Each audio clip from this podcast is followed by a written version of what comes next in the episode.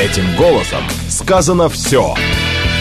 Интеллект, эрудиция, интерес к жизни. Программа Леонида Володарского. Программа предназначена для лиц старше 16 лет.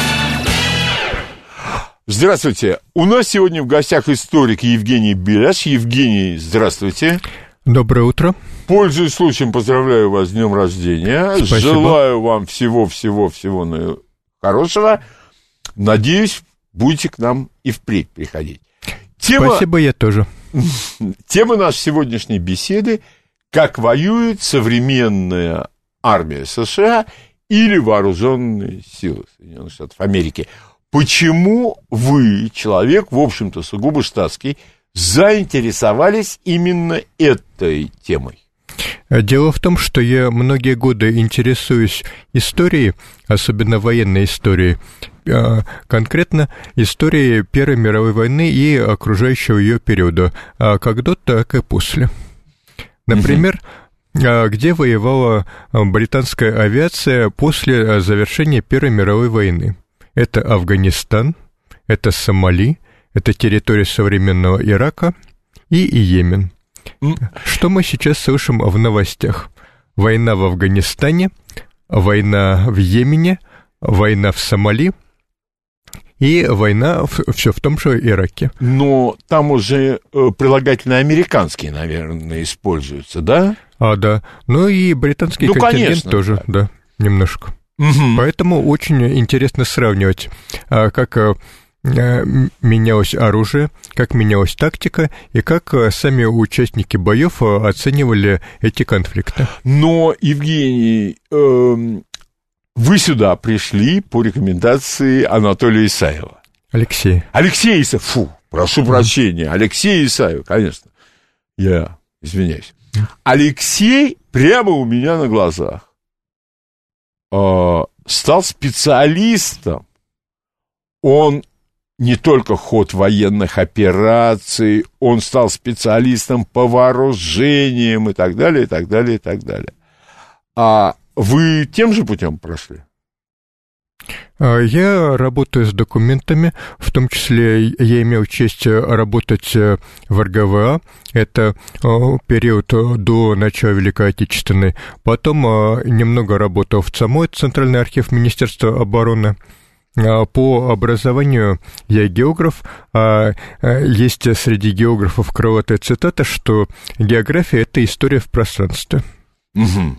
То угу. есть э, фактически, хотя э, история э, — это не моя первоначально выбранная профессия, хотя я и интересовался с детства, но а сейчас я могу а, работать э, а, достаточно углубленно с научной точки зрения. То есть, сравнивая данные разных сторон, сравнивая их документы, если они, конечно, есть, и стараясь донести то, что я узнал до слушателей. Угу, угу.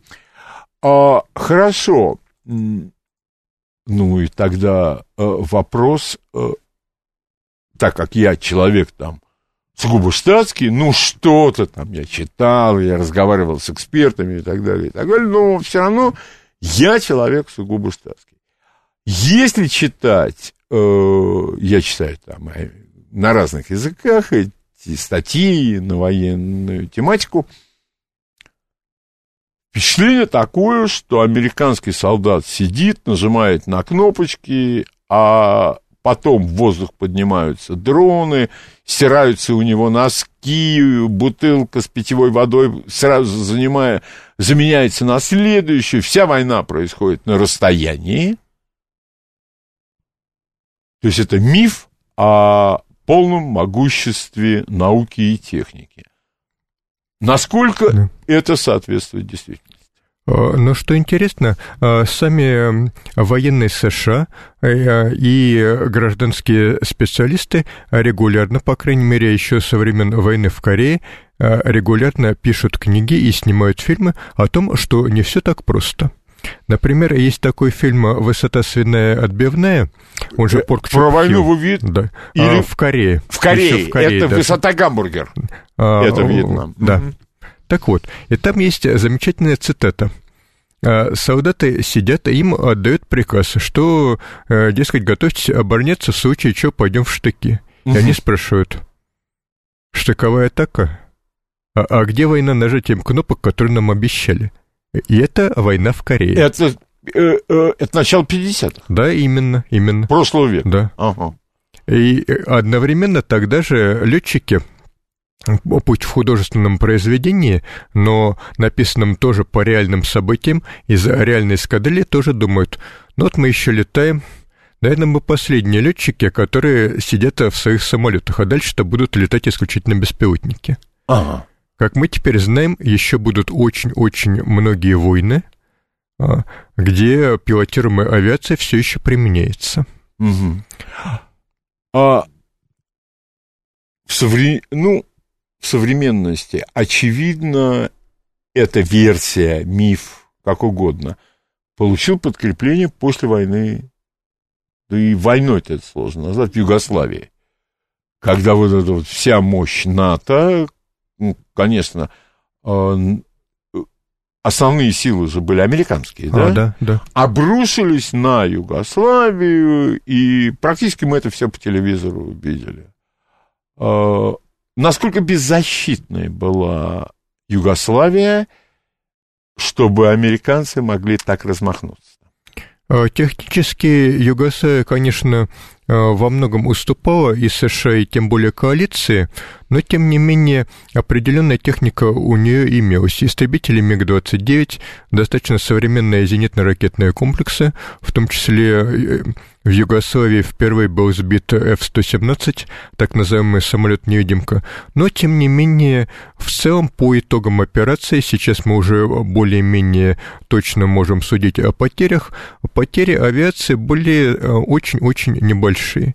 И тут, что интересно, каждый раз, а, когда заходит речь об очередной войне США, постоянно поднимается вот этот вопрос. То, что а, солдаты США слабаки, они никогда не воевали с сильным противником, да, а вот есть если бы разговор, они да. честно, вот тогда бы им показали. Не, что значит воевать честно? Да. Вот это тоже, по-моему, это не очень точный термин.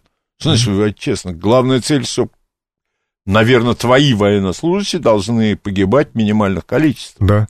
А, Вот э, сейчас вы буквально э, дословно процитировали э, несколько книг американских же военных с боевым опытом. А, Сейчас имеются в виду локальные конфликты. Война ведется не ради каких-то наград.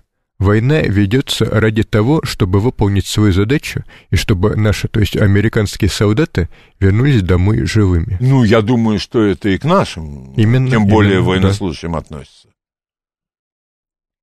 И а, возвращаясь к вопросу о слабаках. Мгм. 91 год.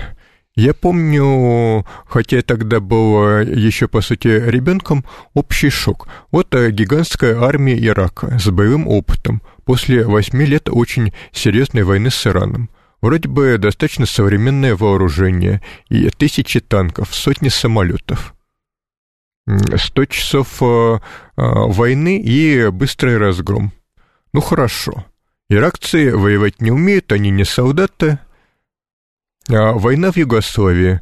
Современная европейская держава, пусть и не очень большая, но все-таки достаточно и современное оружие, вроде бы и желание воевать есть, и все в порядке.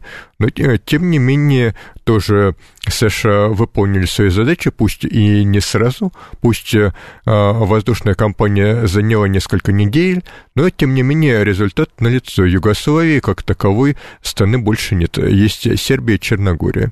И США имеют независимое Косово. Э, У меня тогда вот какой вопрос. Чего не хватало? Чего не хватило э, той же самой Югославии? И есть данные о том, что иракская военная верхушка была просто куплена. А, да, вот это как раз следующий вопрос. То есть Мгм. то, что США просто всех покупают. Но с другой стороны, посмотрим на 21 век. В Афганистане США и а, коалиция воюют с 2001 года. Воюют, воюют, несут э, потери. Почему там они не могут купить? Казалось бы, вот они приходят в страну, угу. достаточно быстро разбивают войска талибов при помощи Северного альянса. Вот она, победа уже достигнута. 2003 год. То же самое. А, пусть э, армия Ирака была не та, что в 91 году, но все-таки она пыталась сражаться. Более того, а там были специальные отряды федеинов-смертников, которые нападали на американские колонны, а, буквально жертвовали собой, даже ухитрялись причинять определенные потери, но общие потери коалиции в той войне — это меньше 200 человек убитыми. Один из э, наиболее э, крупных э, боев, там, где США понесли большие потери, это на Сирии. А ремонтная рота заехала не, по той дороге в город, а была разгромлена, пять человек попали в плен, в том числе знаменитая впоследствии Джессика Линч. Морская пехота поехала их отбивать. А по итогам порядка 30 погибших за весь город. Угу. Но в итоге американцы город взяли. Да. Угу. И страну ну, тоже достаточно быстро. Владея инициативой, пользуясь э, комплексно преимуществом, то есть э, если после Югославии говорит, что вот, США трусы, они не будут воевать на земле, пожалуйста, Ирак 2003 год очень активно, очень успешно, снова, как и в 91 году, воюют на земле и преодолевают э, любую иракскую оборону. То есть там, конечно, были определенные сложности, и вертолеты Apache несли большие потери, но большей частью их э, смогли отремонтировать и случались попадания по командным пунктам успешные, но тем не менее результат налицо. Была армия и фактически за несколько дней была быстро разбита. Это вы имеете в виду иракскую? Да. То есть иракская армия была разбита два раза. Один раз это в была просто армада да. по, тем, да. по тому региону, а второй раз это была ослабленная, но все равно армия. Да. Угу. И до того 86 год, налет на Ливию. Очень современное ПВО, как советского производства, так и западноевропейского. Угу. Тем не менее, а, а, даже а, по советским данным, э, эти данные выложены сейчас в сети, анализ налета на Ливию можно найти, например, на Милитаре. Угу. Полный разгром. Истребители даже не поднимались в воздух. Каддафи получил предупреждение, если мне не изменяет память, от премьер-министра Италии, но тем не менее ПВО просто не успело толком отреагировать. А почему? Потому что США очень-очень тщательно готовились. А, в рамках тренировки истребители F-111 из Британии летели бомбить Канаду с несколькими дозаправками в воздухе и обратно. Причем бомбили ночью. То есть э, все это надо То было ну, это маневр. через это... океан угу. и обратно. Угу. Реальный налет. А, э, большая часть э, европейских стран запретила а, пролет над своей территорией, Это... поэтому нормальные герои всегда идут в обход. Из той же Британии F-111 полетели через Гибралтар и Средиземное море до Ливии и обратно. А, летели на малой высоте, их э, действия э, обеспечивали штурмовики с противорадиолокационными ракетами, и фактически любой э, радар, который включался, тут же получал достаточно новую тогда ракету «Харм» и прочие системы противодействия. А один самолет ливийцы все-таки сбили, два пилота погибли.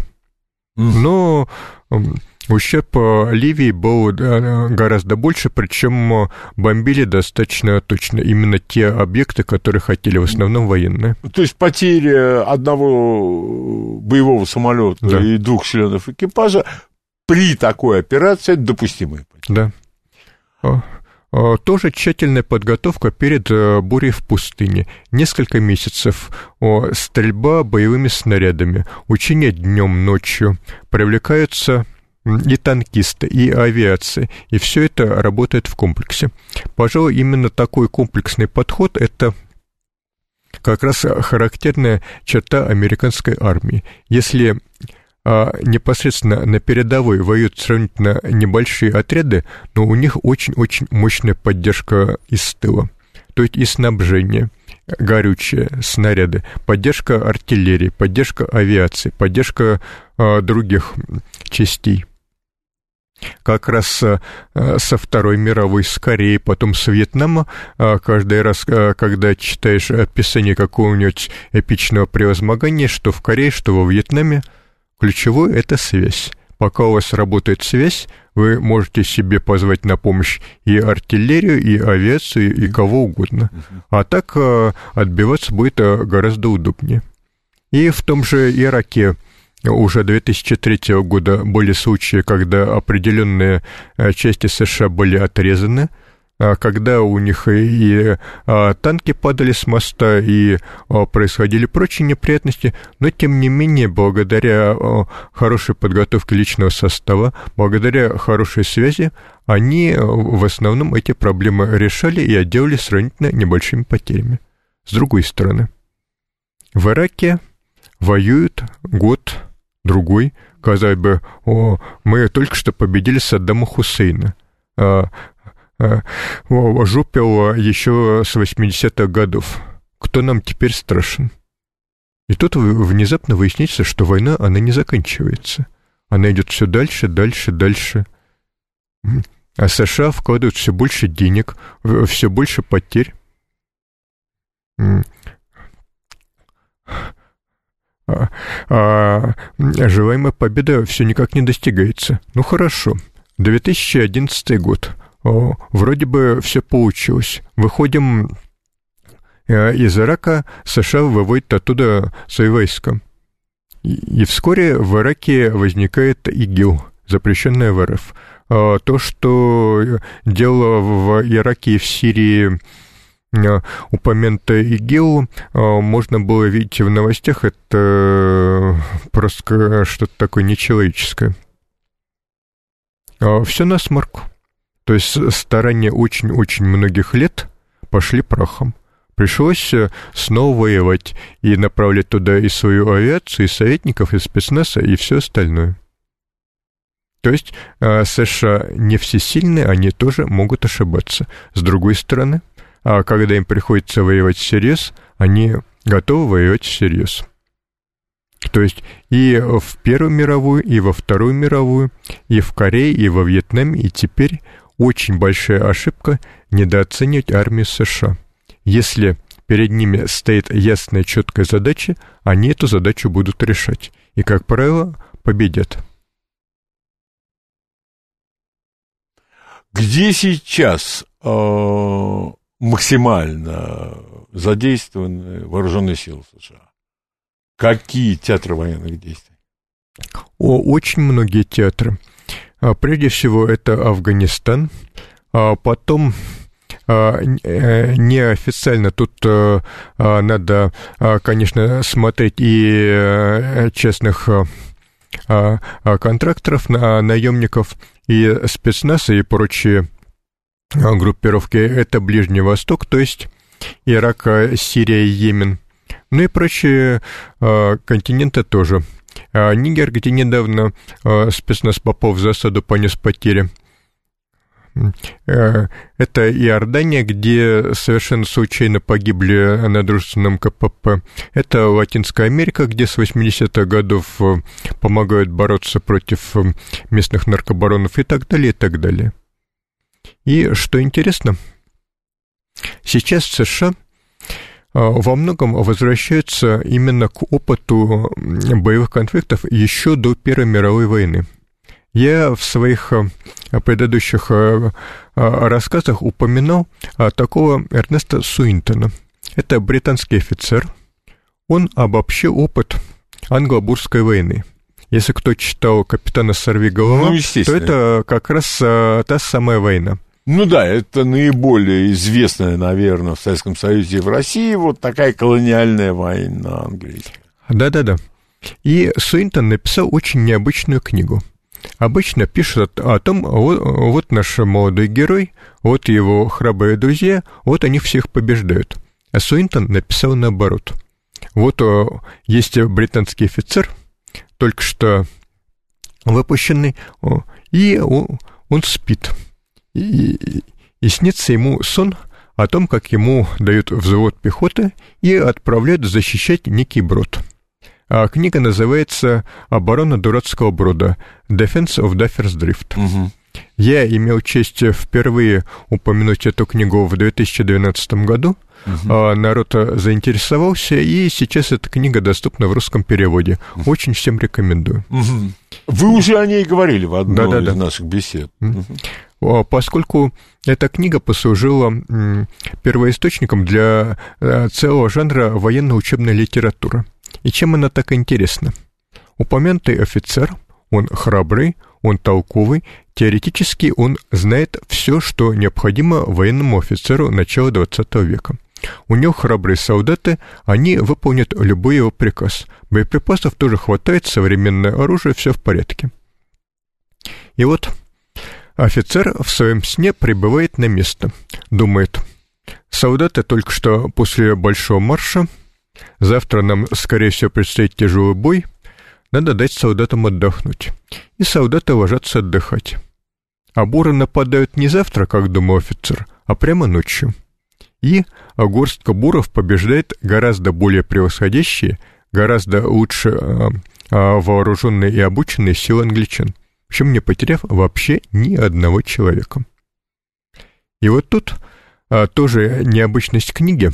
Офицер просыпается, утирает холодный пот и спит дальше – и в этот раз он снова оказывается на том же самом месте, с теми же самыми солдатами, но имеет опыт предыдущего поражения. Предыдущего сна? Да. Угу.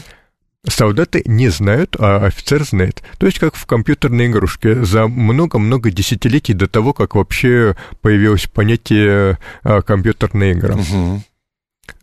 Офицер думает, ну хорошо, теперь-то я знаю, как буду действовать бура. Так, всем окопаться. Солдаты окапываются. Но э, траншеи слишком широкие и неглубокие, и поэтому буры в этот раз делают новый ход. Они выдвигают снайперов, и снайперы ночью с достаточно близкой дистанции спокойно расстреливают англичан.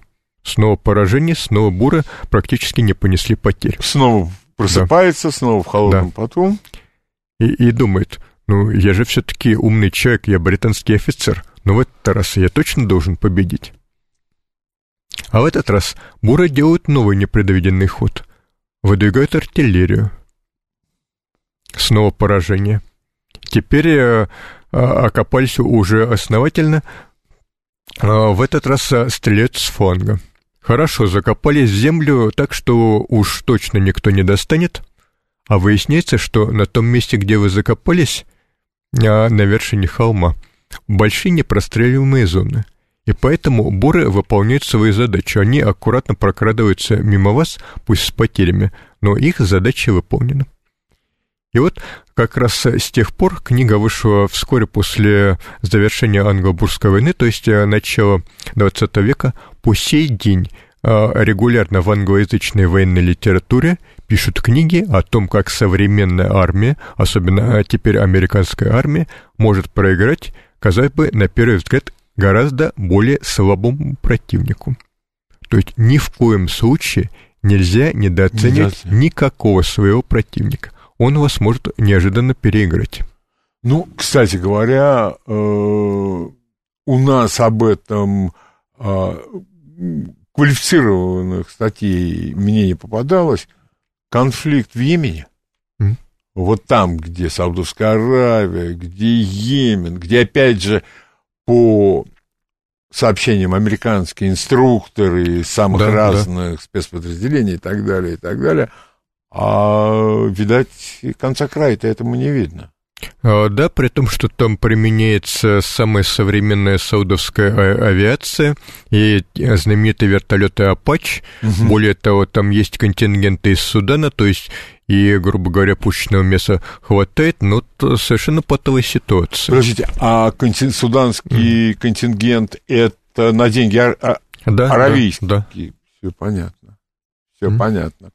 Хорошо, значит, э, Евгений, у нас сейчас на радиостанции «Говорит Москва» новости, а после новостей вы продолжите вашу беседу. Новости на радиостанции «Говорит Москва». Леонид Володарский. Этим голосом сказано все. Наш гость сегодня историк Евгений Белаш, и беседа посвящена тому, как сегодня воюют вооруженные силы Соединенных Штатов.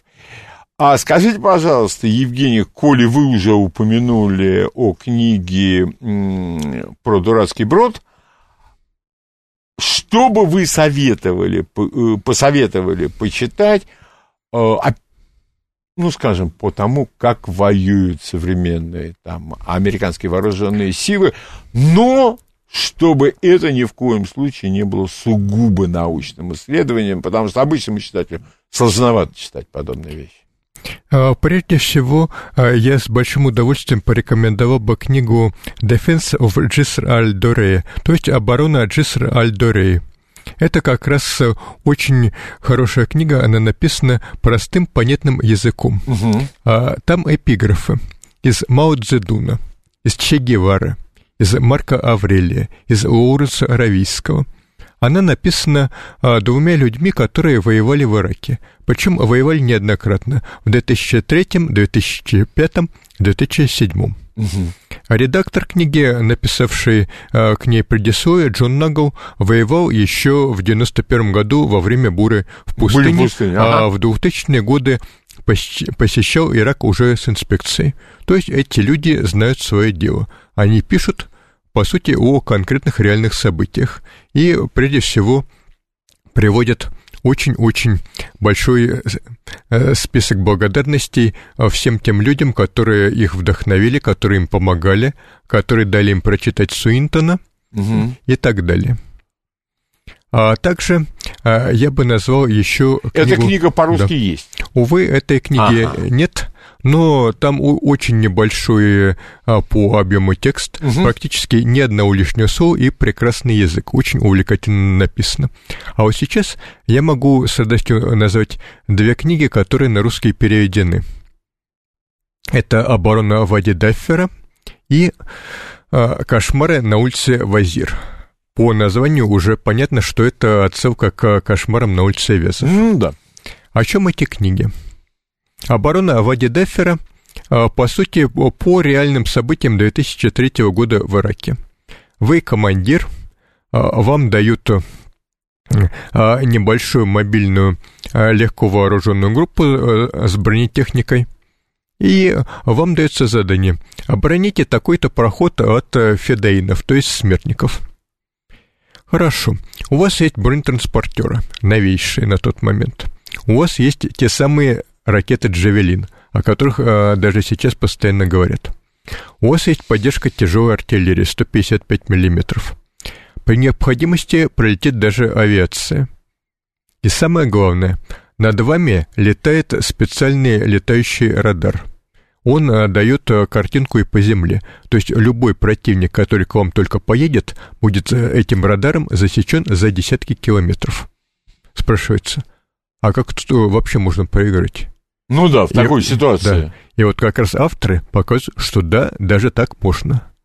То есть, э, если я э, вас правильно понимаю, речь идет о том, что вот вся эта технологическая мощь, о которой мы говорили, да, то да, есть да. вы говорили, я спрашивал, э, в первом получасе передачи, это не стопроцентная гарантия. Далеко. Именно, именно.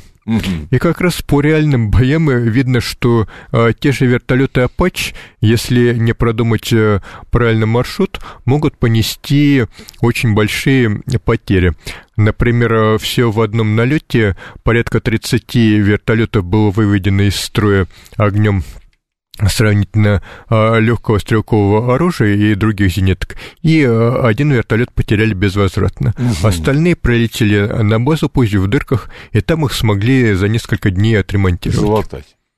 Другой пример, а, как раз очень похожий на то, что позднее описывалось в обороне Вади, то есть сухого руса. Сухой рус, ага, да. Вади, Вади. Да. Итак, э, Ирак, 2003 год, север, преимущественно Курдская территория. Туда выбрасывают э, группу знаменитых зеленых беретов, плюс авианаводчики, плюс пара сержантов-разведчиков. Все порядка 30 человек. У них есть специальные бронированные машины «Хамви», на них стоят крупнокалиберные пулеметы, автоматические гранатометы, с собой есть джавелины, а, и зеленые береты специально прошли курс, как из них стрелять.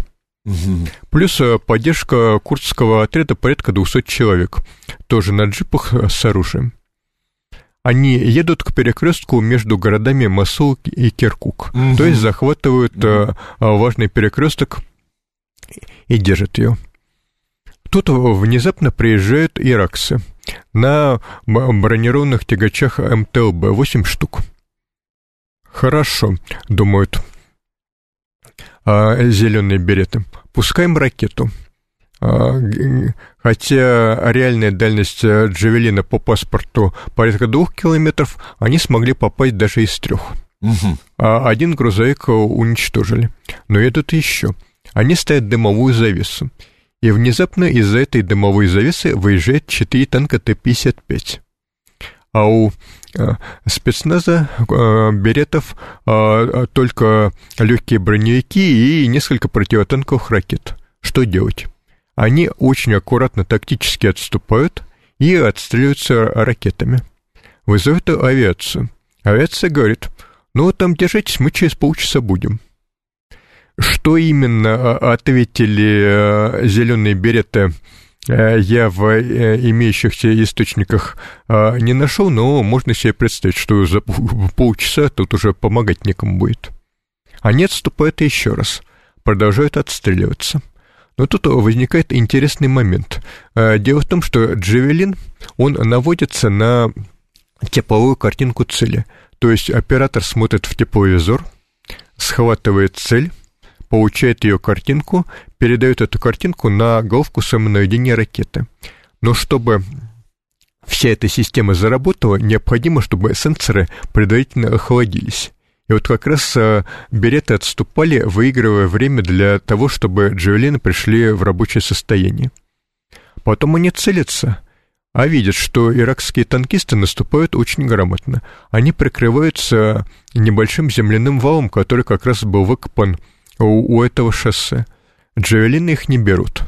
Но джавелины могут стрелять по а, бронированным а, тягачам и по грузовикам с пехотой.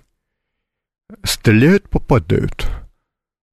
Им показывали ролик, как Джавелина на учениях попадает а, в специально подготовленный танк Т-72.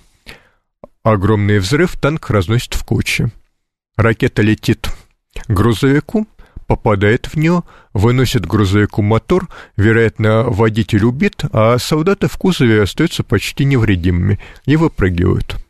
А при, э, вот вы рассказываете о да? том, как э, шел э, этот бой, а американцы несут потери при этом. А вот тут начинается самое интересное. Пока потерь нет. Угу. Но наконец-то прилетает авиация. Авиация говорит, сейчас мы вам поможем. И летчики смотрят с воздуха. Ага, вот тут у нас иракский танк.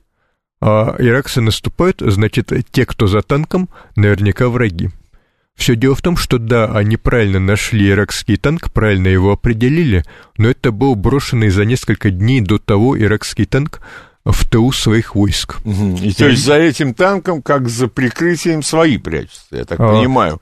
Дальнейший ход истребитель сбрасывает бомбу весом чуть меньше 500 кило. Эта управляемая бомба летит куда надо, и в результате среди курдов 18 трупов, от 15 до 18 по разным данным, почти полсотни раненых, включая несколько спецназовцев и группу съемочную BBC, да. Угу. тут их спасло то, что... На войну со съемочной да, группой это неплохо. Да. А, то, что спецназ и bbc были в бронежилетах, плюс у них были современные перевязочные средства, а то бы трупа было еще больше. Опять же, история умалчивает, что именно сказали береты о такой а, поддержке, но наконец-то прилетели другие истребители и сдержали атаку. Итак, 30 э, человек спецназа плюс 200 курдов отбили атаку усиленной иракской роты при поддержке четырех танков. а несколько грузовиков э, МТЛБ и часть танков подбита. Сами спецназовцы, к счастью, не потеряли ни одного человека убитыми. Именно благодаря грамотному маневрированию, благодаря своевременной поддержке, когда авиация отработала куда надо, и благодаря тому, что уже в последний момент, когда противотанковые ракеты заканчивались, подвезли еще. Плюс э, иракские танкисты стреляли достаточно дисциплинированно, храбро, но не попадали. И как раз книга «Оборона Вади Даффера» посвящена тому, а как иракцы могли бы в этом бою выиграть. Там э, масштаб событий чуть-чуть увеличен, больше артиллерийской поддержки, больше воздушной поддержки, но и у противника больше сил. Обороняющиеся видят, как э, по шоссе несутся несколько грузовиков. Ага. Опускаем ракеты. Грузовики взрываются. И тут выясняется, что это не просто грузовики, это грузовики, набитые взрывчаткой. Идут их смертники. Ага, говорят обороняющиеся, будем их убивать. Убиваем. И тут э, внезапно из-за грузовиков по вам ведут огонь танки. Один ваш БТР подбит, другой БТР подбит. Вы, естественно, реагируете. Джавелины позволяют вам подбить эти танки, но ваши силы уже уменьшаются. Итог. Один из грузовиков прорывается мимо вас к штабу дивизии и подрывает его вместе с собой. Все, ваша задача не выполнена, противник победил. А в следующем а, бою, а, который вы опять-таки прокручиваете на месте, вы вызываете авиацию, а авиация говорит, вы коды не обновили. Не можем вас поддержать. Хорошо. В следующем бою вы вызываете авиацию уже с правильными кодами, они вас могут отличить от противника и говорят, далее следует буквальный диалог из Винни-Пуха. Авиация мы не можем снижаться ниже такой-то а, высоты, чтобы мы не испортились. Вот когда у вас будет непосредственный мы не, бой... Чтобы мы не испортились, чтобы нас да. не сбили, не да. дай бог. Ну, это как в Винни-Пухе. Да, да, да, да, да, да. Если я выстрелю, шарик же может испортиться. Наземные войска отвечают. А если вы не снизитесь, тогда испортимся мы. Угу. А, а, там а, разрешается снижаться только когда бой уже непосредственно идет. И наземные войска отвечают, что если вы не снизитесь, то бой-то вам будет. Угу. Только мы в этом бою будем участвовать уже не на равных. Что интересно, книга написана двумя людьми, один из которых летал с авиабазы Баграм в Афганистане, а второй как раз служил авианаводчиком. То есть они все эти детали, все, что может пойти не так, излагают просто прекрасно. А другая книга, это как раз а, «Кошмары на улице Вазир». Угу. Представьте себе, вот у вас имеется а, иракский квартал. Вы его должны оборонять от всяких нехороших людей, поддерживать там порядок. У вас есть подготовленный взвод пехоты – по условиям задачи вы очень-очень хорошо обучены. Вы прекрасно знаете, например, как штурмовать дома. Вы на специальных полигонах, а прозрачный дом, он с небольшими э, перегородками, макет дома, там, где вы видите все свои действия, стены вас не загораживают. Поэтому все ошибки, э, все действия видны каждому члену штурмовой группы. Вы знаете, как строить штурмовую колонну, то есть кто из солдат за какой сектор отвечает, кто за кем бежит, кто куда стреляет. Вы умеете перезаряжаться в бою. Все в порядке. То есть здесь вы эксперты, вы на стрельбище все это отрабатывали, вы готовы. Только покажите противника. И вот вы едете, тоже на бронированных автомобилях. Внезапно один из автомобилей подрывается на фугасе. Но все в порядке. Несколько человек контужены, но никто не погиб. Хорошо. Подцепляйте тросом подбитую машину, чтобы ее вытащить. И тут по вам очередь. Один из солдат ловит пулю в шею, поскольку все остальное закрыто броней, и умирает. А ваш подчиненный докладывает, ага, вот в тот дом побежало два автоматчика. Вы говорите, ура, вот сейчас-то мы им покажем. Подбираетесь к этому дому. Дом обнесен забором а, из двух э, этажей здания.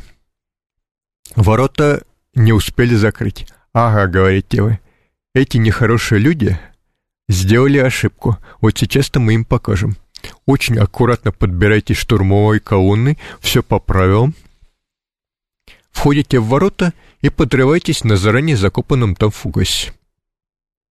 Но, кстати говоря, э, вот вы сейчас об этом рассказываете, я вспоминаю фильм с безграмотно переведенным названием «Падение черного ястреба». Да-да-да. Уж, казалось бы, и рейнджеры, и дельта, и вертолеты, и все они распланировали. И чем все кончилось? Да. А, кстати, ведь э, фильм отснят вот по документации практически абсолютно точно. Ну, там mm-hmm. есть определенные патриотически подъемные да. кадры, ну, значит, mm-hmm. так оно и есть. И еще один такой же. Э, я читал книгу «Американский снайпер». Да. И фильм смотрел «Американский снайпер».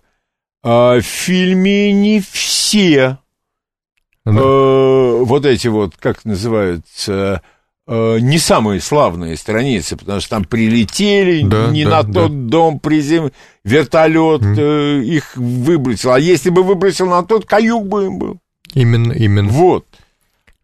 И тут э, я бы еще хотел назвать пару книжек. Угу. Это Марк Оуэн «Нелегкий день». Не... О Конечно. том, как э, группа товарищей гонялась за Бен. Это, и... кстати да. говоря, «Морские львы». Да, не да. просто так, а это морские львы и спецподразделение морские и, львы. И там э, э, тоже показательно, как автор честно говорит, э, выбрасывают их на тренировке. Потом командир группы подходит к нему и спрашивает, посмотри, что у меня там с рацией на спине. Он смотрит, все в порядке, рации нет, улетела. Угу. Или э, другой вариант, как раз э, когда они наконец-то нашли Бен и, и полетели его убивать. Я бы хотел да. сказать якобы. Да. Потому что не все там в этой истории особенно просто. А, ну, итог. А, они на вертолете чуть не разбились. Причем вертолет. Нет, один вертолет да. взрывать пришлось. Потом. Именно, именно. А, то есть, по сути, ради пары чек-автоматчиков, которые прикрывал это Бен пришлось проводить специальную военную операцию, и вертолет они потеряли. Хорошо, что э, не разбился очень элитный отряд. И... Нет, ну вот в прошлый да. раз мы говорили как раз вот с нашим военным экспертом Сергеем Шестовым, mm-hmm. когда вот этот вот опять же э, фильм плох, неправильное название, уцелевший, выживший. Mm-hmm. Морские львы четверо, они идут на ликвидацию какого-то муллы. Да. Короче говоря, афганцы их поймали, не поймали, а трое гибнут. Mm-hmm. Один выживает, но, насколько я понимаю, к дальнейшим боевым действиям mm-hmm. он не пригоден. А их выручать летят, я сейчас точно не помню, то ли 16, то ли 18 морских львов, и гибнут все. Mm-hmm их вертолет и гибнут все. Да. И, как сказал э, Сергей Шестов, который огромный специалист вот в этой области, он говорит, для подобного спецподразделения это катастрофа. Да, да. Когда гибнет 20 подготовленных там бойцов, и, в общем-то, вы нам сейчас рассказываете примеры, приводите примерно, ну, да. такой же силы. Да, поскольку боец современного спецназа, его подготовка занимает несколько лет минимум и порядка нескольких миллионов долларов. То же самое пилот современного истребителя, пилот современного вертолета «Апач». Угу. Вот тут я не могу не порекомендовать замечательные книги Эда Мейси «Апач» и «Hellfire». Одна из них как раз переведена. Сначала автор рассказывает, какой крутой вертолет британский Apache. У него очень Это мощные британский двигатели. или американский вертолет? А, британская версия. А, британская версия. Угу. Автор англичанин. То есть у него мощные двигатели специальные, самая-самая крутая электроника. А потом э, вы летаете а, над Афганистаном, и вас оружейник спрашивает, а какого черта ты выстрелил ракету за 100 тысяч долларов – она бы еще летала и летала. А надо было стрелять другой ракетой. Все дело в том, что у ракет ограниченный ресурс на взлет-посадку из-за вибрации. И, и поэтому надо стрелять э, теми ракетами, у которых срок действия выходит. И на весь А- очень Афганистан у вас деталь. 8 боеготовых вертолетов британских «Апачи». А почему? Потому что он стоит почти 50 миллионов фунтов. Один вертолет. Апач, один Да, британский, да. британский вариант Апача. А, Да, э, больше 40. И летчиков, которые могут на нем летать, их всего несколько человек в год выпускают. А вам надо контролировать провинцию Гельмент. Она размером с Ирландию, то есть не маленькая такая европейская страна. Пожалуйста, контролируйте. Мгм.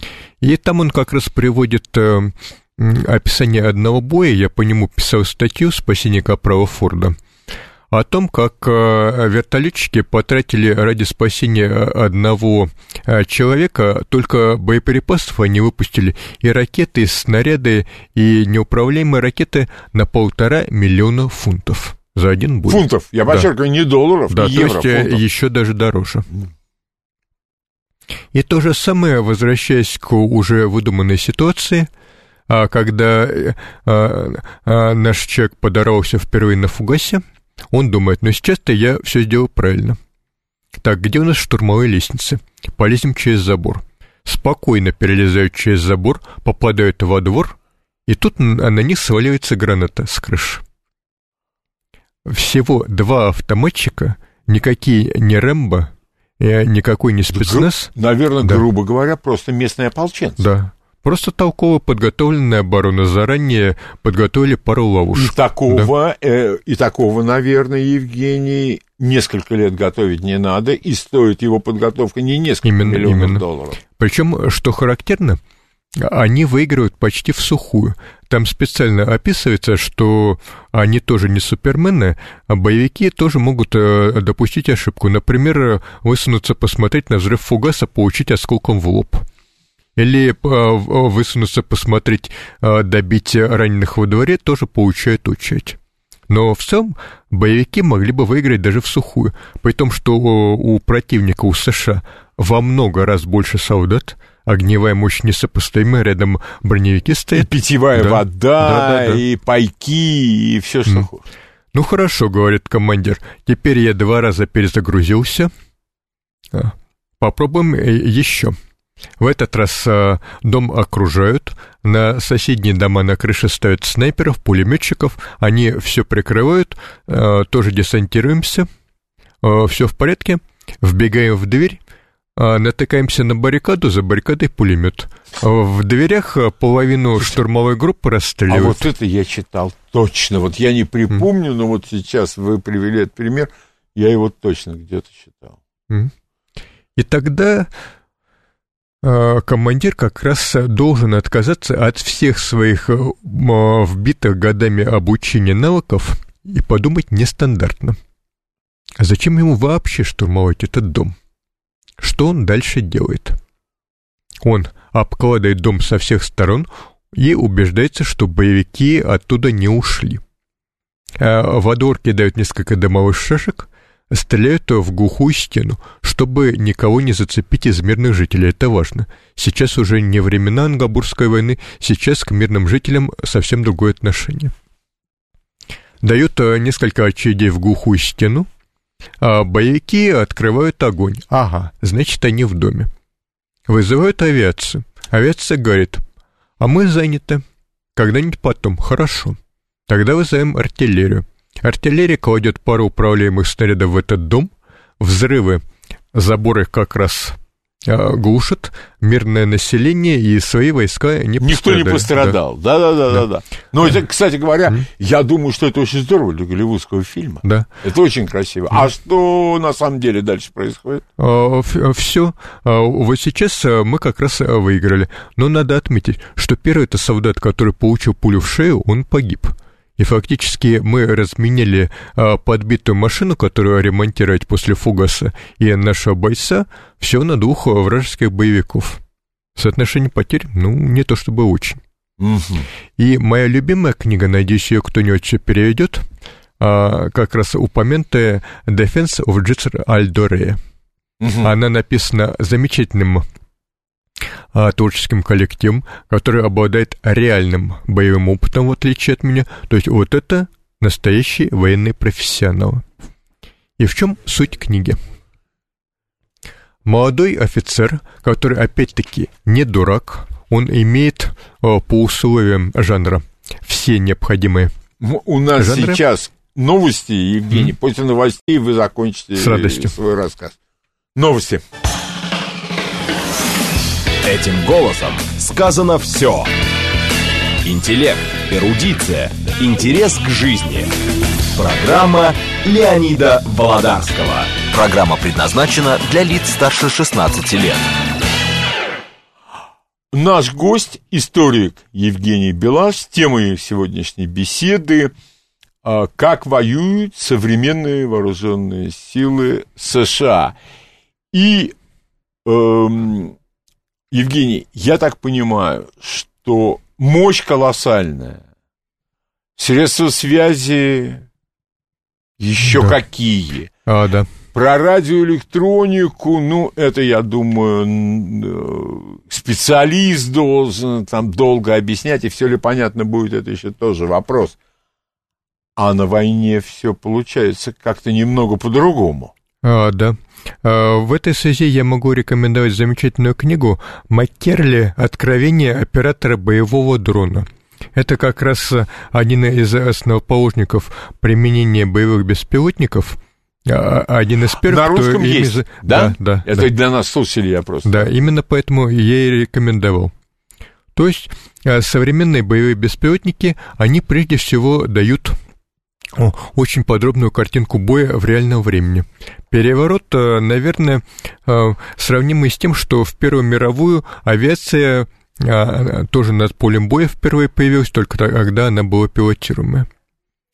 И постепенно а, беспилотники стали не только разведывательными, но и боевыми. К ним а, прикрутили сначала противотанковые ракеты Hellfire, потом беспилотники увеличились в размерах, крылья у них стали более прочные, и сейчас под них а, вешают даже 200-килограммовые управляемые бомбы. А у китайских товарищей, которые очень быстро подхватили тему, на современные беспилотники – вешают до 16 управляемых ракет и бомб одновременно. То есть получается вполне себе неплохой самолет.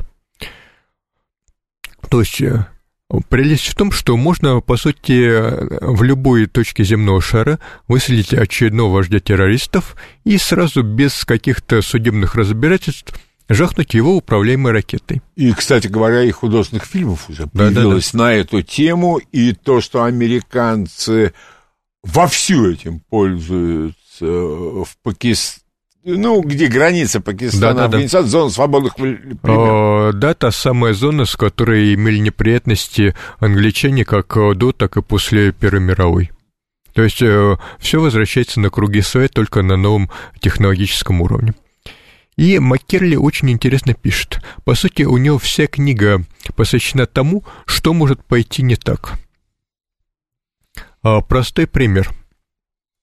А, вот у нас есть э, группа спецназа, она запрашивает поддержку с воздуха, вроде бы все в порядке, передает координаты врага, и тут в последний момент э, оператор э, заподозрил что-то неладное и убрал кнопку спуска. А что вышло? А, прибор, дальномер-целеуказатель. В него вставили новую батарейку, и данные обнулились. И поэтому он выдал не координаты противника, то есть мишени, а свои координаты. Они чуть было не накрыли ракетой тех, кто вызывал Ну, ну а, да, это, это в рамках помощи. Да, да. Или другой пример тоже реальный, правда, Маккерли его не упоминает, но упоминает другие, работавшие с беспилотниками. Несколько лет назад а, долго вели наблюдение за домом с беспилотников, а, убедились, что вроде бы все в порядке, а, внутри только боевики. Пускают ракету, убивают. Оказалось, внутри два заложника. Один американец Вайнштейн, не тот Вайнштейн, ну да, а другой которого, итальянец Лопотро. То есть э, и они несколько лет были в заложниках, и внезапно вот такой вот подарок. А, кстати, извините, Евгений, ради бога, да. буквально 10 секунд. Есть такая книга Называется она «Тройной агент».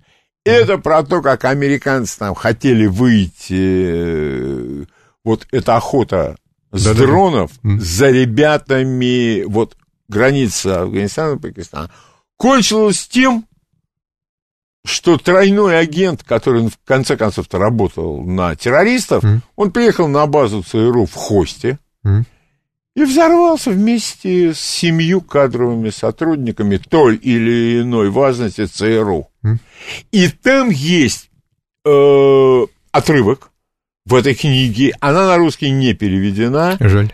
Но ничего, будем искать. Вот, э, я вам сброшу ее данные, но там есть данные вот этой охоты дронов за самыми разными полевыми командирами, скажем так.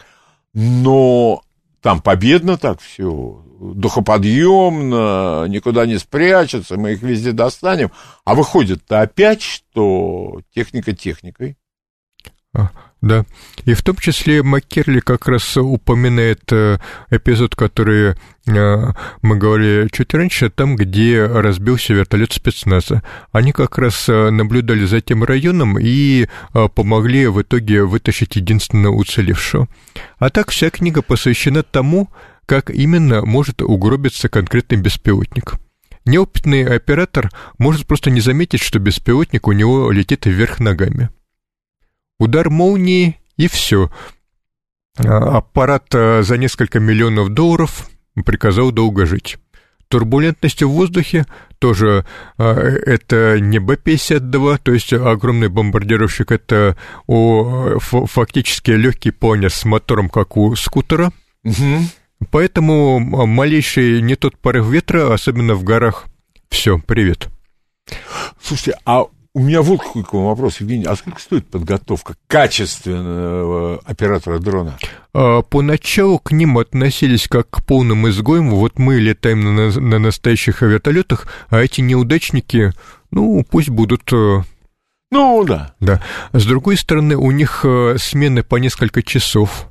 Зачастую приходится сидеть в неотапливаемом помещении, чтобы электроника работала, как полагается, а не спалилась от перегрева, и так далее, и так далее. И сейчас, кстати, США остро не хватает операторов беспилотников. То есть э, флот беспилотников огромный, на любые запросы, от крохотных, которые запускаются просто с руки, до Global Hawk, который несколько десятков часов летает чуть ли не в стратосфере. А, Но с другой стороны, посмотрим на статистику.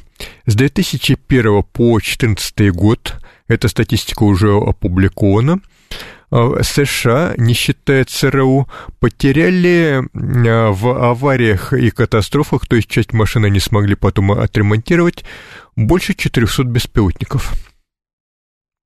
То есть фактически э, э, огромная Это армада не была считая потеряна. да. ЦРУ, которые их пользуют... э, В одной операции Маккерли описывает «летит дрон, разбился, летит дрон, разбился, летит дрон, разбился».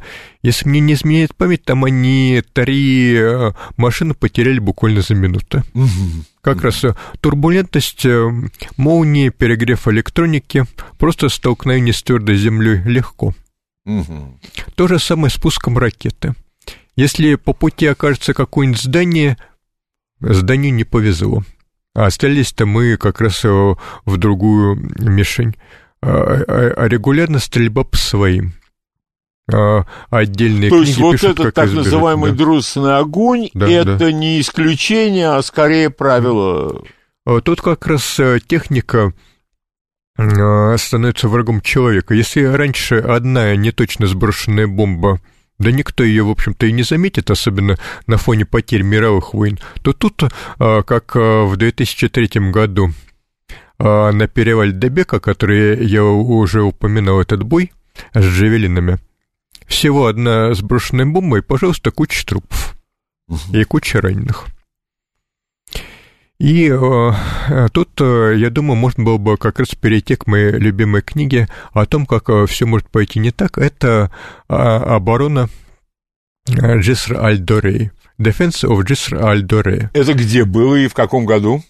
Это как раз выдуманная книга, но по реальным событиям в А, Ираке. мгм.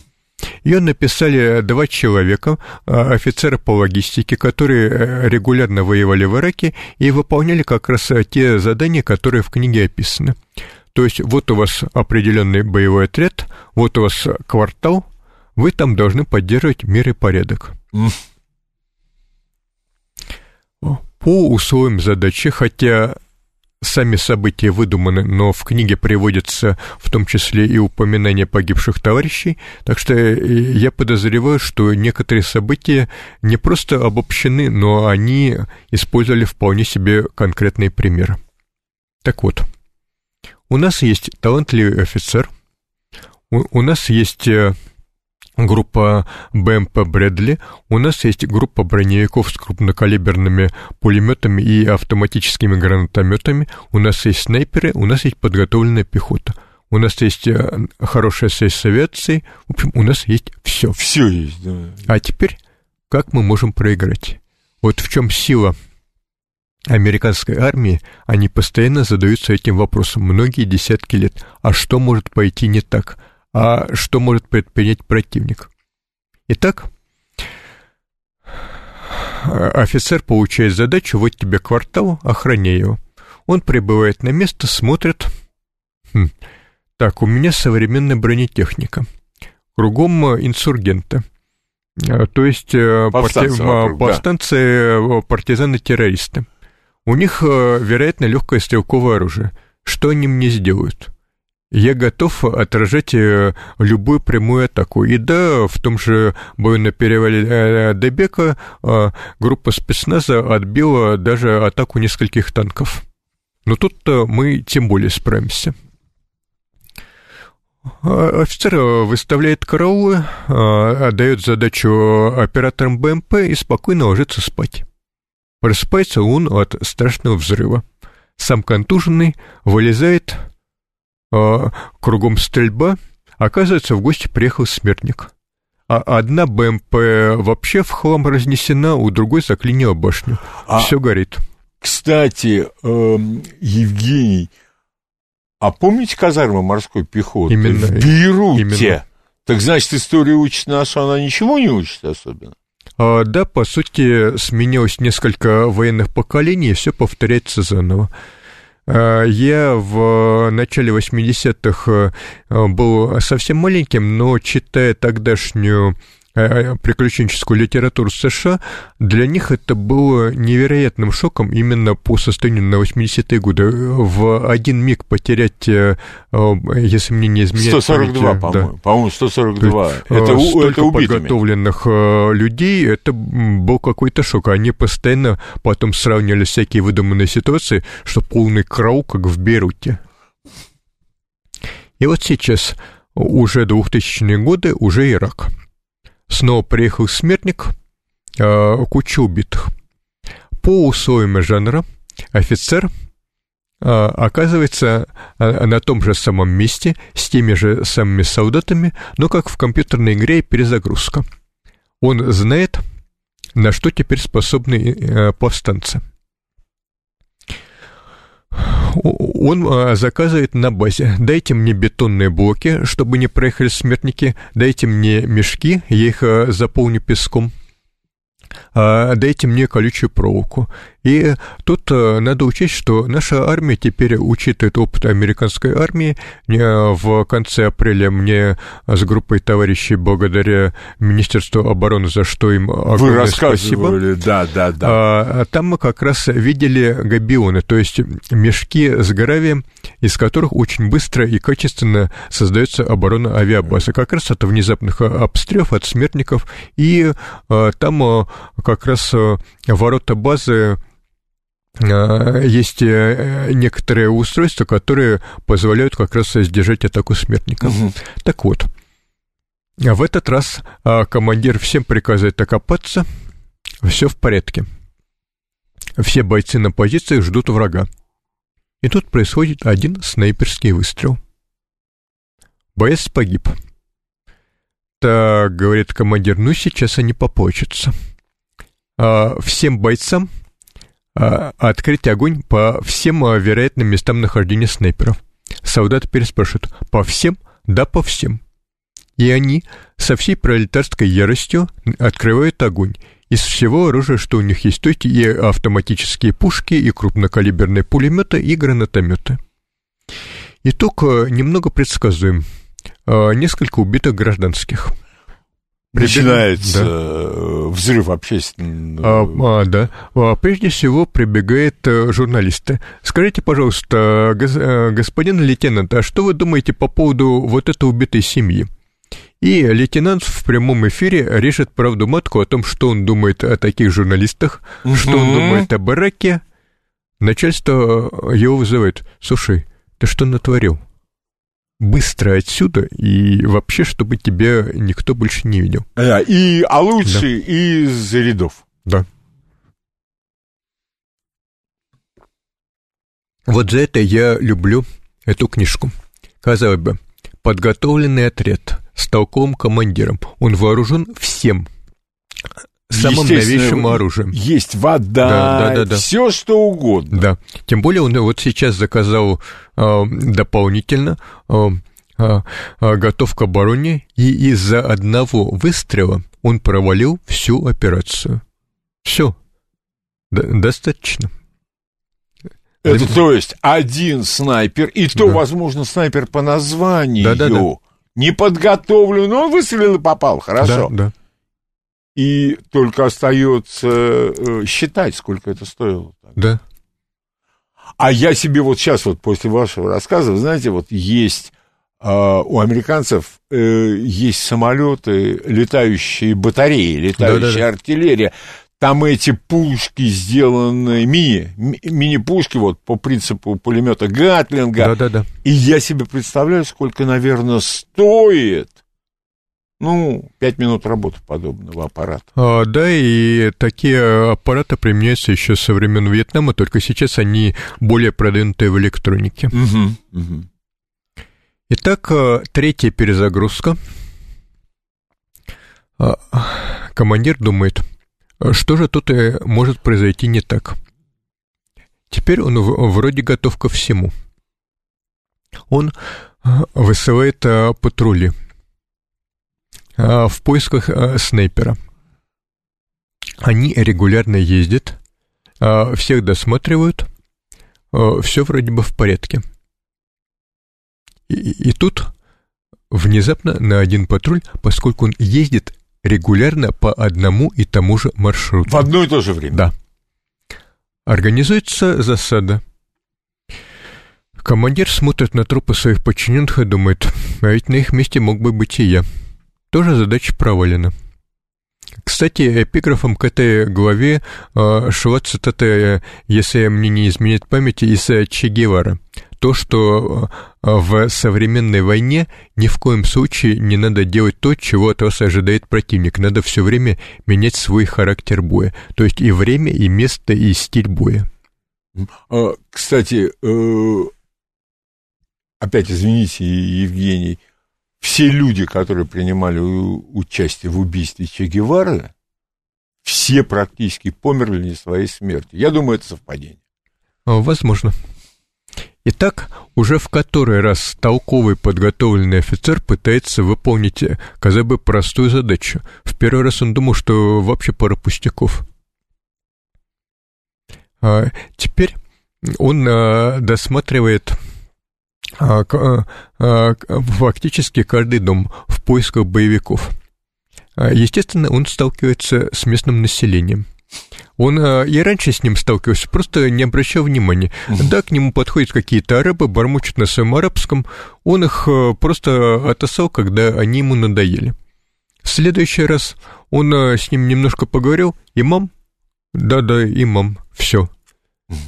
Хорошо, в этот раз он вытребовал себе переводчиков. Его уважаемый местный человек приглашает в гости. Но командир идет без уважения, как сказали бы в крестном отце. Он заходит в дом в полном боевом комплекте и даже не снимает каски. Поскольку на нем тяжелая броня, он вытягивает ноги, показывает подошвы. Mm-hmm. А это страшнейшее оскорбление на Ближнем Востоке. Ему, как уважаемому человеку, предлагают лучшую еду и чай. непривычный к местной кухне и обжигающему чаю, он ни то, ни другое есть не может, только плюется. В результате финал тоже предсказуем. Уважаемый человек, естественно, сотрудничать с вами не будет. Вы устраиваете то, что в 90-е годы назвали бы маски-шоу. То есть в поисках боевиков врываетесь в каждый дом, э, не обращая внимания, тараните БТРами стены, ворота, врываетесь на женскую половину. То есть способствуете а, тому, да, чтобы население да. вас полюбило. Да, да. А, а, дети в панике, женщины тоже. Вы всех тащите в тюрьму, в наручниках, там их как следует допрашивают. В общем, все замечательно. У вас потерь практически никаких. И спустя некоторое время вас опять вызывает командир. Спрашивает, мы зачем тебя посылали? С тем, чтобы в квартале было мирно. А теперь посмотри на статистику. Число подрывов соседних частей выросло на столько-то процентов. Иди отсюда. Ты опять не справишься со своей задачей. Вот опять-таки, у вас вроде бы все хорошо. Ваше подразделение почти не несет потери. А вот соседнее вот так война в Ираке, по сути, и проиграна.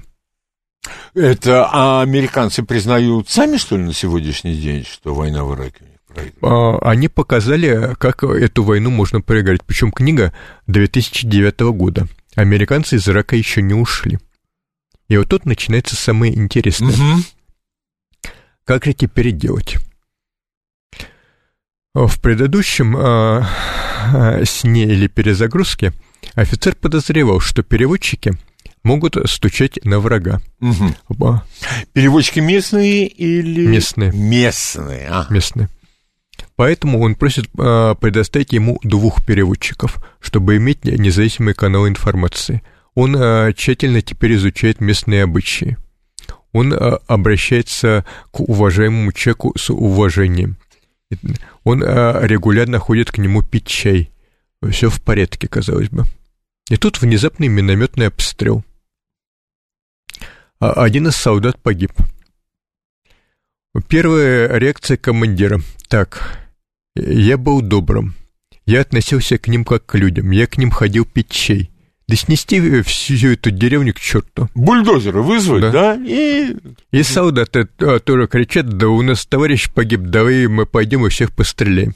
Но тут, как я понимаю, они могли намекать на очень-очень большое количество случаев, начинающих с Вьетнама, и... когда все именно так и начиналось. Вы знаете, да. я думаю, что если задаться такой целью, Евгений, mm то ни одна книга американцами вот по следам подобных событий уже написана. Да, да, да. Они просто не получают рекламы особой, но думаю, что если поискать можно. Но в США неизвестно. Единственная печаль, что они очень редко переводятся на русский. Угу. И тут командир включает голову. Он командир, он отвечает за своих людей.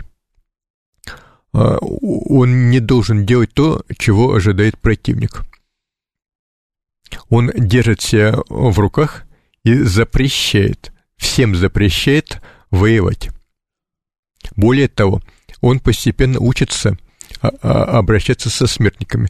Да, мы поставили специальные барьеры, да, мы обложились колючей проволокой, но мы должны показать местным, что здесь опасно. Мы должны разработать целую систему, чтобы мирный житель, который ей едет так, как принято на Ближнем Востоке, а я это э, имел честь наблюдать в Алеппо, то есть, да, там а, правила движения вроде бы есть, но, с другой стороны, каждый их соблюдает никто э, в меру своих представлений.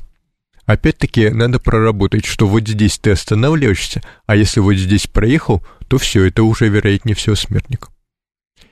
Итак, командир идет в гости к уважаемому человеку. Уважаемый человек мнется э, в ответ на его вопросы и тихонечко говорит, я мирный человек, я хочу, чтобы в моем квартале или деревне был мир. Но вот в том доме э, чужие. Они к нам пришли а, посмотреть там. И да, по наводке ночью идет специальная группа, во главе с командиром, они находят там боевиков. Боевики взяты, переданы куда надо, в квартале мир, все в порядке. Они продолжают пить чай, командир вышестоящий просто в восторге. Ура!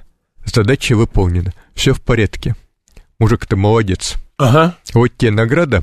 Отправляйся вот там, у нас в соседнем районе проблема. Хорошо, он отправляется туда. И как вы думаете, что происходит дальше? Все, все по той же, той же последовательности? А, нет.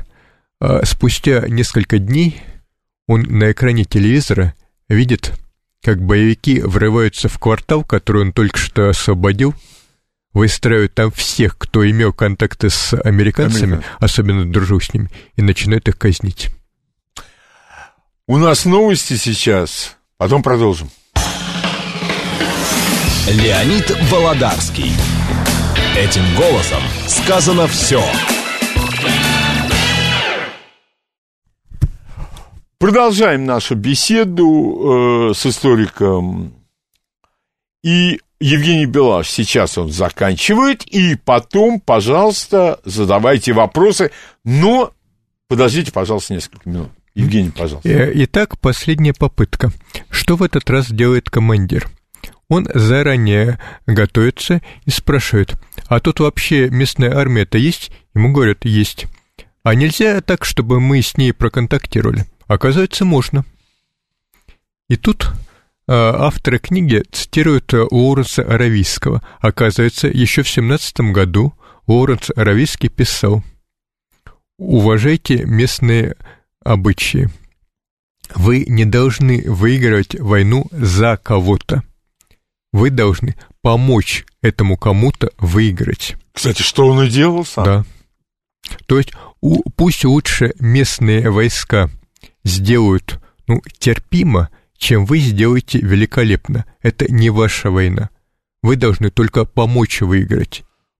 Сколько у американцев ушло времени на то, чтобы прийти вот к такой, каким выводам?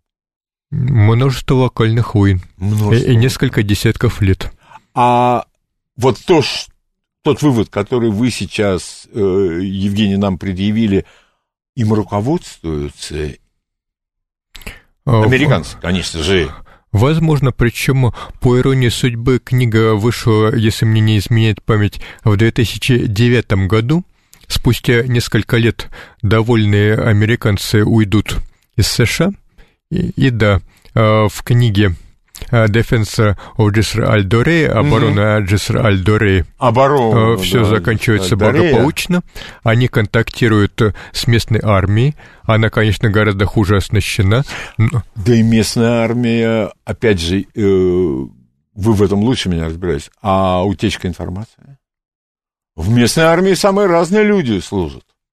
А, там они как раз э, э, имеют несколько источников информации. Угу. Они а, получают э, данные о том, что в конкретном доме сидят такие-то и такие-то боевики, проверяют, информация совпадает, очень аккуратно выводят доверенного иракского офицера и предлагают «пошли». Угу.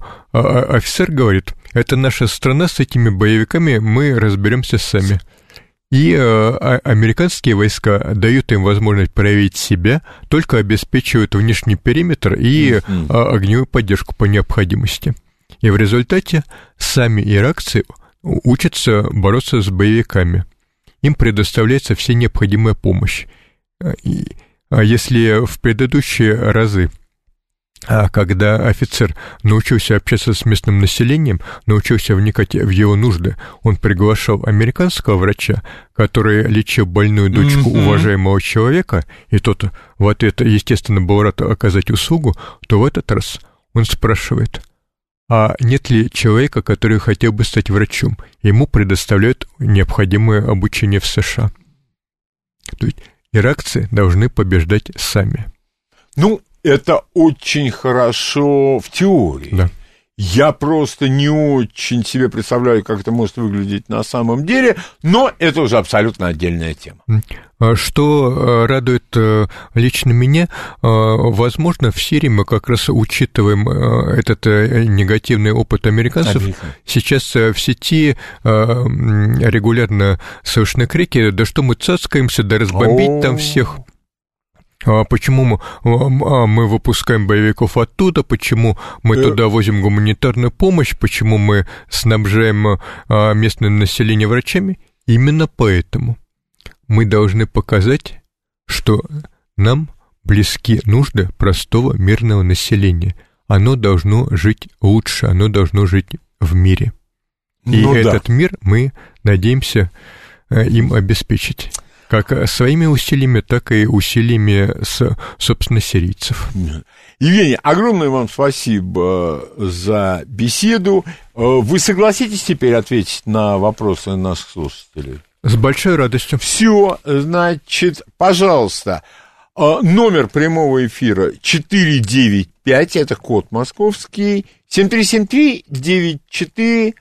Э, пожалуйста, ваш вопрос э, Евгению. Здравствуйте. Здравствуйте, доброе утро. Доброе. Евгений, скажите, вот, вы, конечно, жалко американцев, что они тратят столько средств и людей для продвижения демократии к варварам. Вы не можете такой вопрос. А вот северо-восток в Сирии там контролируют курды с американцами.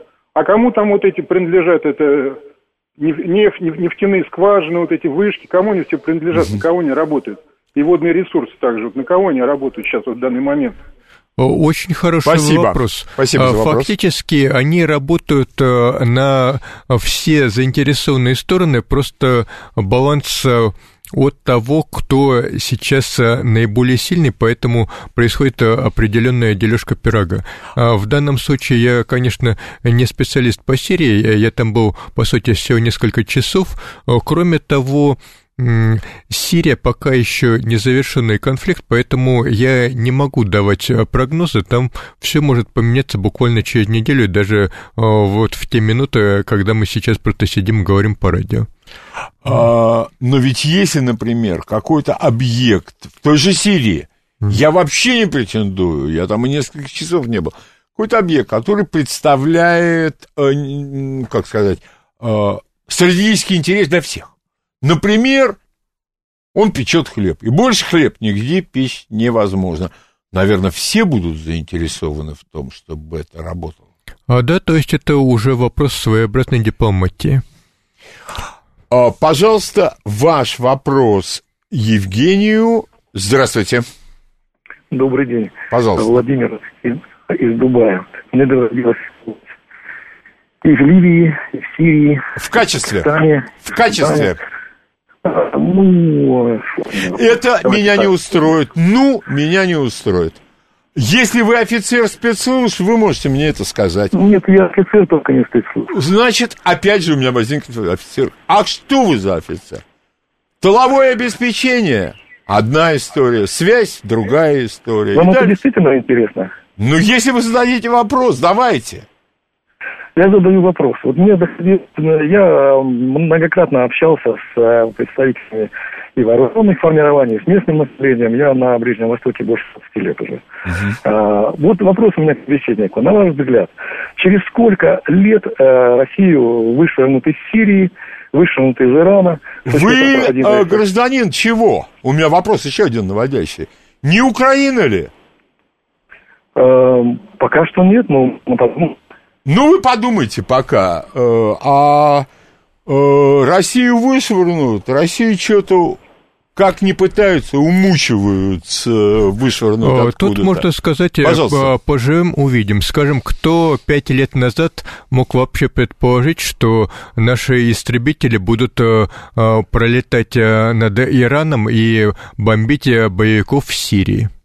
Э, кто мог предположить, э, скажем, э, в 15 лет назад, во время разгрома военной машины Хусейна, что спустя 15 лет Россия будет официально продавать в тот же Ирак современные вертолеты Ми-28, танки Т-90, установки залпового огня ТОС и так далее, и так далее.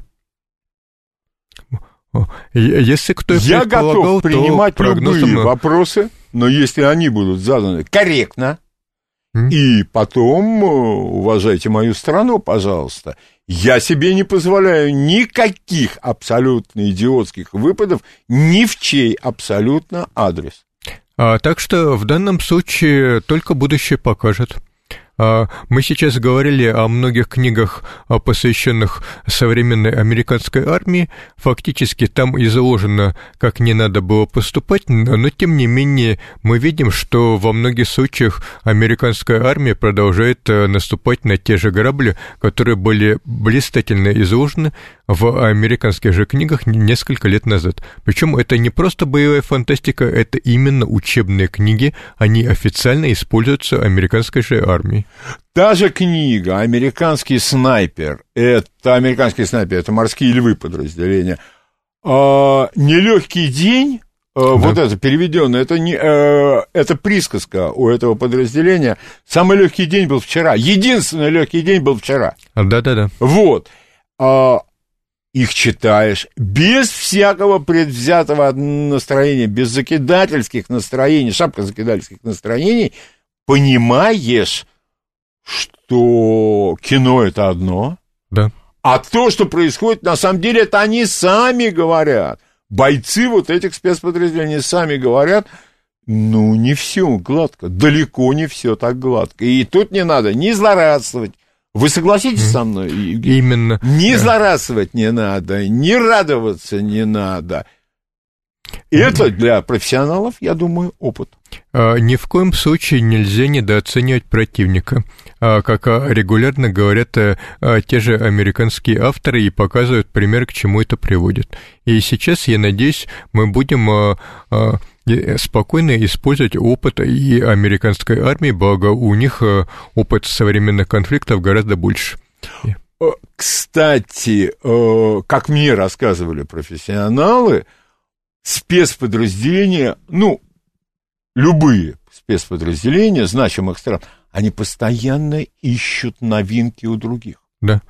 А, что интересно, а, по статистике, в 2017 году потери спецподразделений США в сумме а, превысили потери обычных вооруженных сил, то есть армии. Я, правда, конкретно цифры не помню, но пробегала такая официальная статистика. По крайней мере, в последнее время в американских средствах массовой информации, в таких как Нью-Йорк Таймс, Вашингтон-Пост, постоянно идет речь об использовании американских спецподразделений э, практически по всему миру. Здесь двое, там трое, там еще один. Ну, mm-hmm. это оценивать профессионалам, и об этом э, мы их и спросим. Обязательно.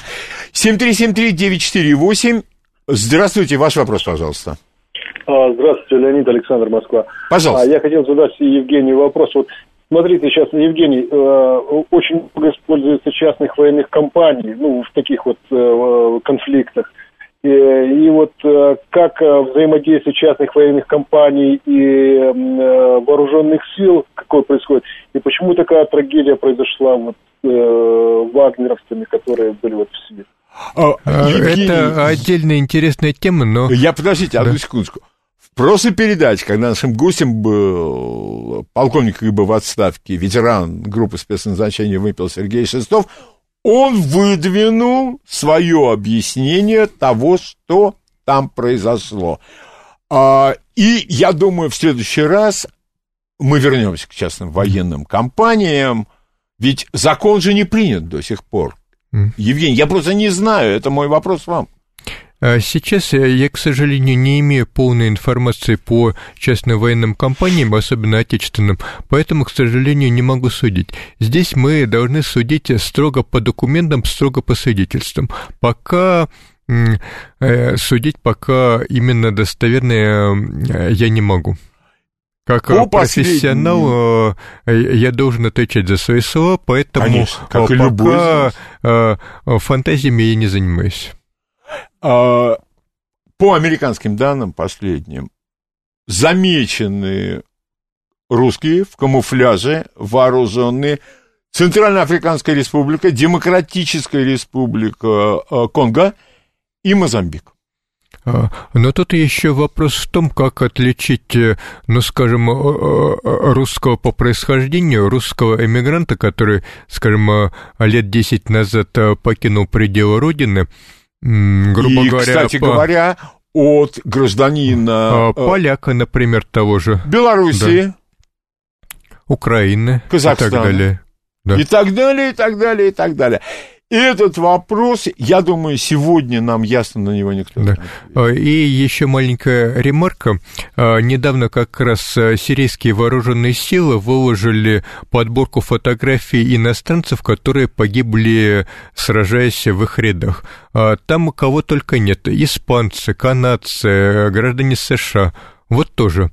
Э, пока непонятно, как их оценивать, как проводить какую-то статистику. Говорить ли о том, что та же Испания воюет в Сирии или не воюет, если ее граждане там гибнут.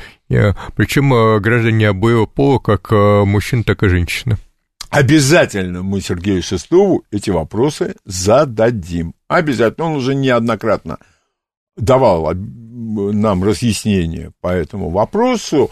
Э, чем дальше, тем вопросов больше. Я надеюсь, Сергей на эти вопросы нам ответит. 7373948. Здравствуйте, пожалуйста, ваш вопрос.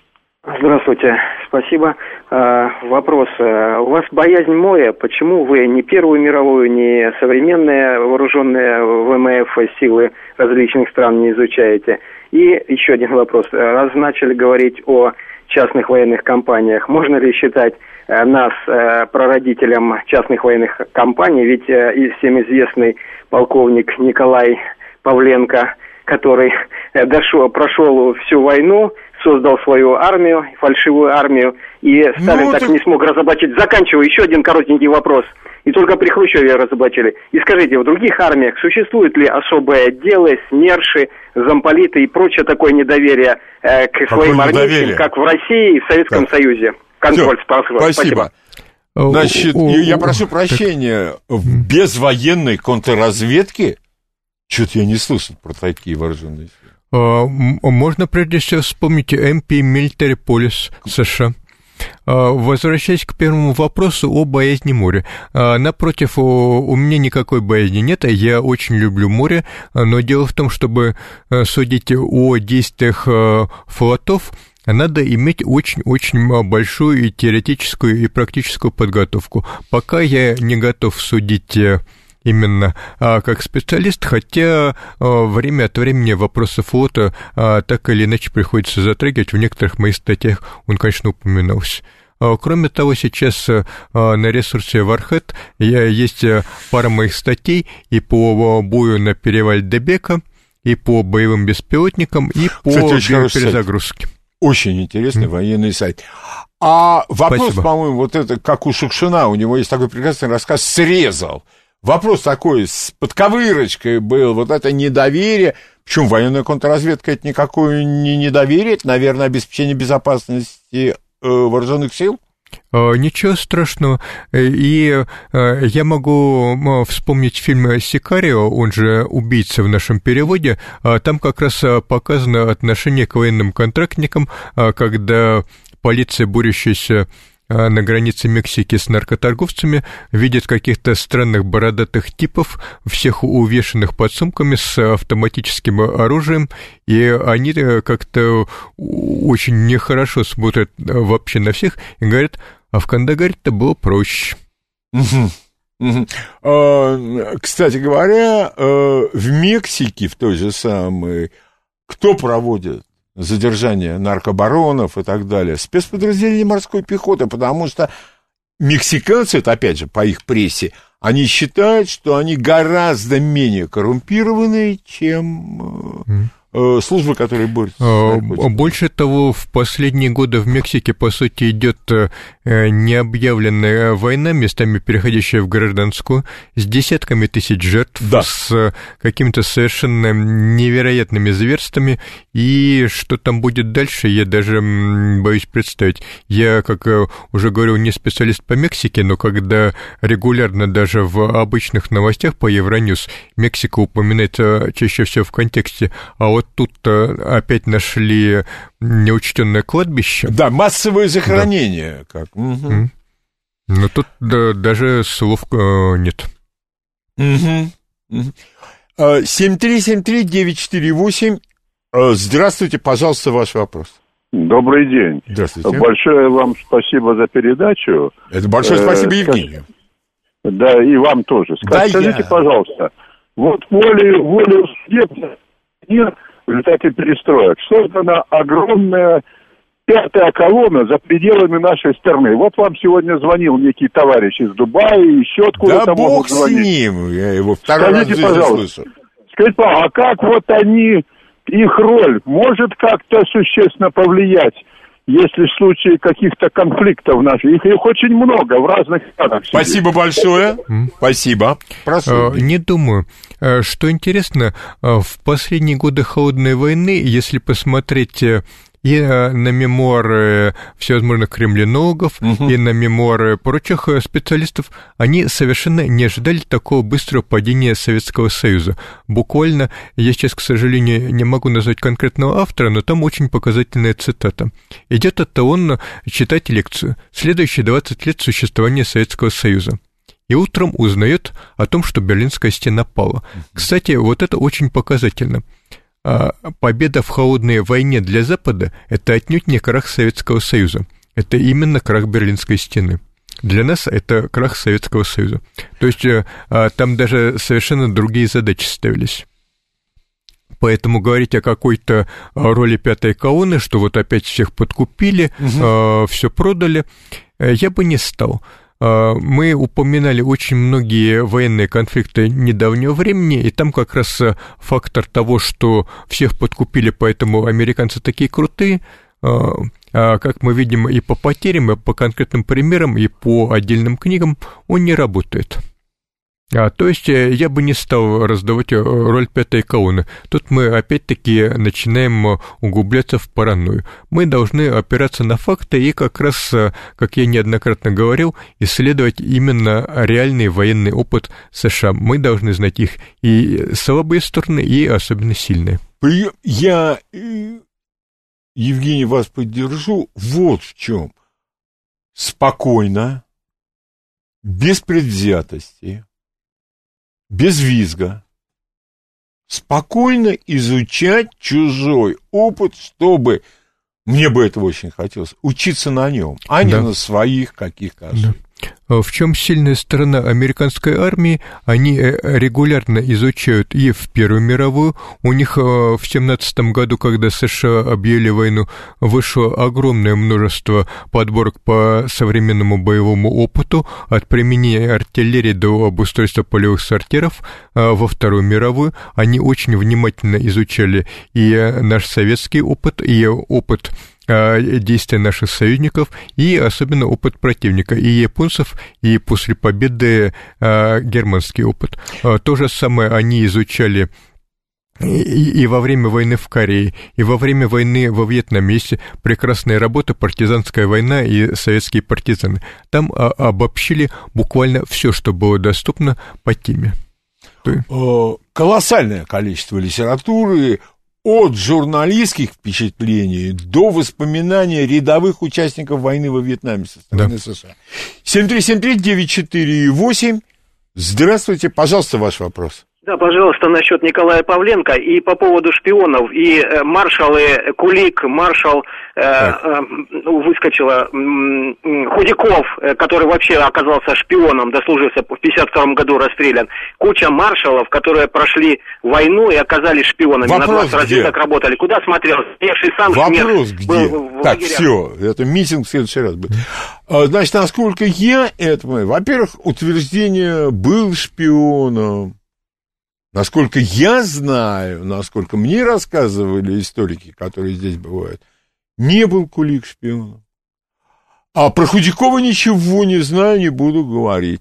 А утверждать, что СМЕРШ работал со стопроцентной результативностью, наверное, это глупо было бы. А, Репрессии 30-40-х годов – это отдельная тема. Абсолютно. Э, Я к ней только подступаюсь, э, но могу сказать, во многом она была как раз э, спровоцирована именно предыдущими событиями, то есть Первой мировой, а отчасти русско-японской и гражданской войной в том числе шпиономания. Это как раз растет именно оттуда.